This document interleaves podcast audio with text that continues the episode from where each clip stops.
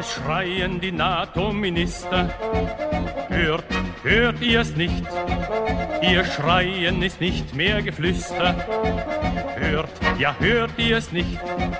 Sie schreien nach Profit ihrer Kriegsindustrie und rüsten zum Kreuzzug erneut wie noch nie. Ihr Heer steht bereit für die Aggression gegen dich und die Sowjetunion.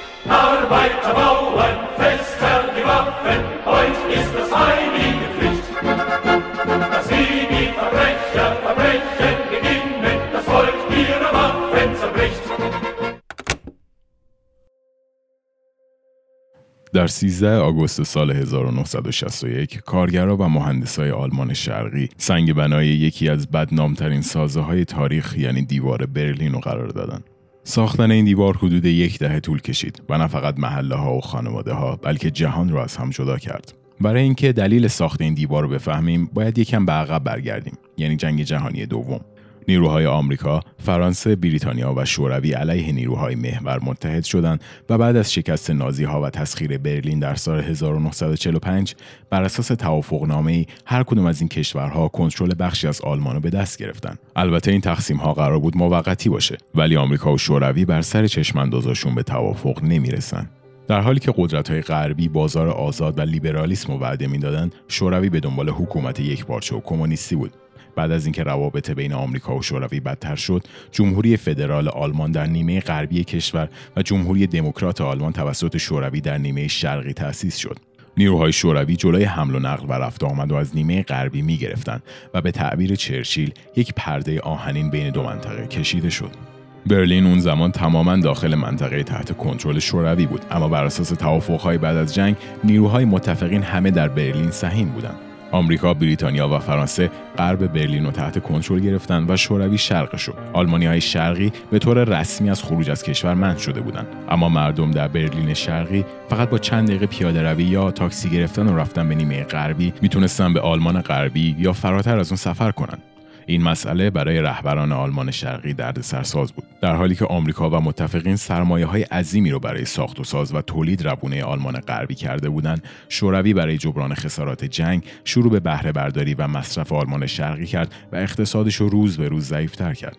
زندگی در آلمان شرقی زیر نظر اشتازی یعنی نیروی امنیتی اطلاعاتی شوروی بود. این سازمان یه چیزی حدود 200 هزار نفر کارمند و افسر و جاسوس داشت که تلفن، نامه ها و بسته های پستی و عقاید و نظرات شهروندانش رو کنترل می‌کرد. اگرچه هزینه های تحصیل و درمان در آلمان شرقی رایگان بود، در آلمان غربی درآمدها و وضعیت اقتصادی و تولید و آزادی های شخصی خیلی بهتر بود. تا سال 1961 حدود 3.5 میلیون نفر یعنی یه چیزی در حدود 20 درصد جمعیت آلمان شرقی و آلمان غربی مهاجرت کرده بودند که اکثریتشون رو جوانها و نیروهای کار تعلیم دیده مثل مهندسا و پزشکا تشکیل می‌دادند. برای جلوگیری از مهاجرت های بیشتر آلمان شرقی تصمیم گرفت تا مرزها را ببنده و اینجا بود که ایده دیوار برلین متولد شد. این دیوار که به طول 43 کیلومتر در برلین کشیده شد از اول فقط نرده های آهنی الکتریکی و سیم خاردار بود. خیلی از مردم برلین از بالای سیم خاردار یا از داخل پنجره های خونه های اطراف اون به اون طرف می پریدن.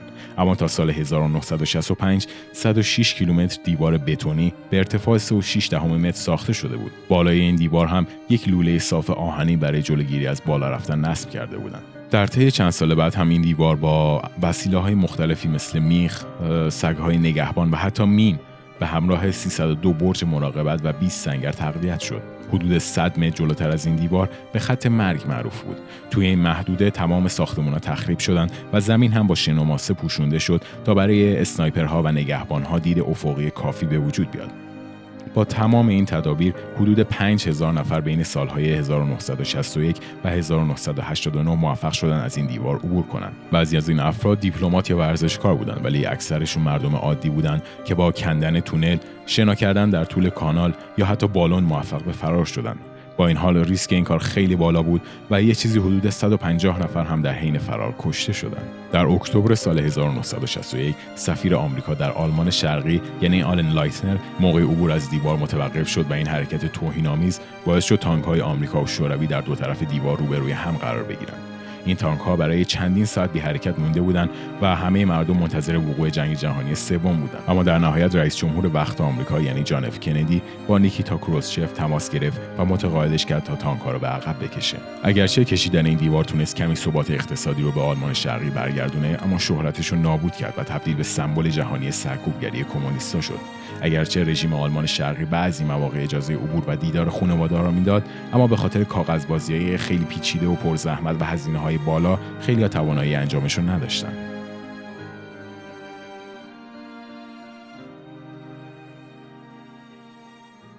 در سال 1963 کندی به برلین سفر کرد و یکی از سخنرانی های خیلی معروف خودشو به اسم ایش بین آین برلینر یعنی من یک برلینی هستم انجام داد و حمایت خودشو از آلمان ثابت کرد.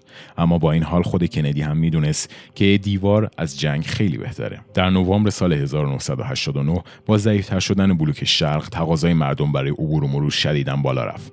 شباسکی یکی از مقامات آلمان شرقی به خاطر ترس از صدای مردم در تلویزیون اعلام کرد که قوانین جدید و خیلی ساده‌ای برای عبور و مرور تمام شهروندان آلمان شرقی وضع خواهد شد.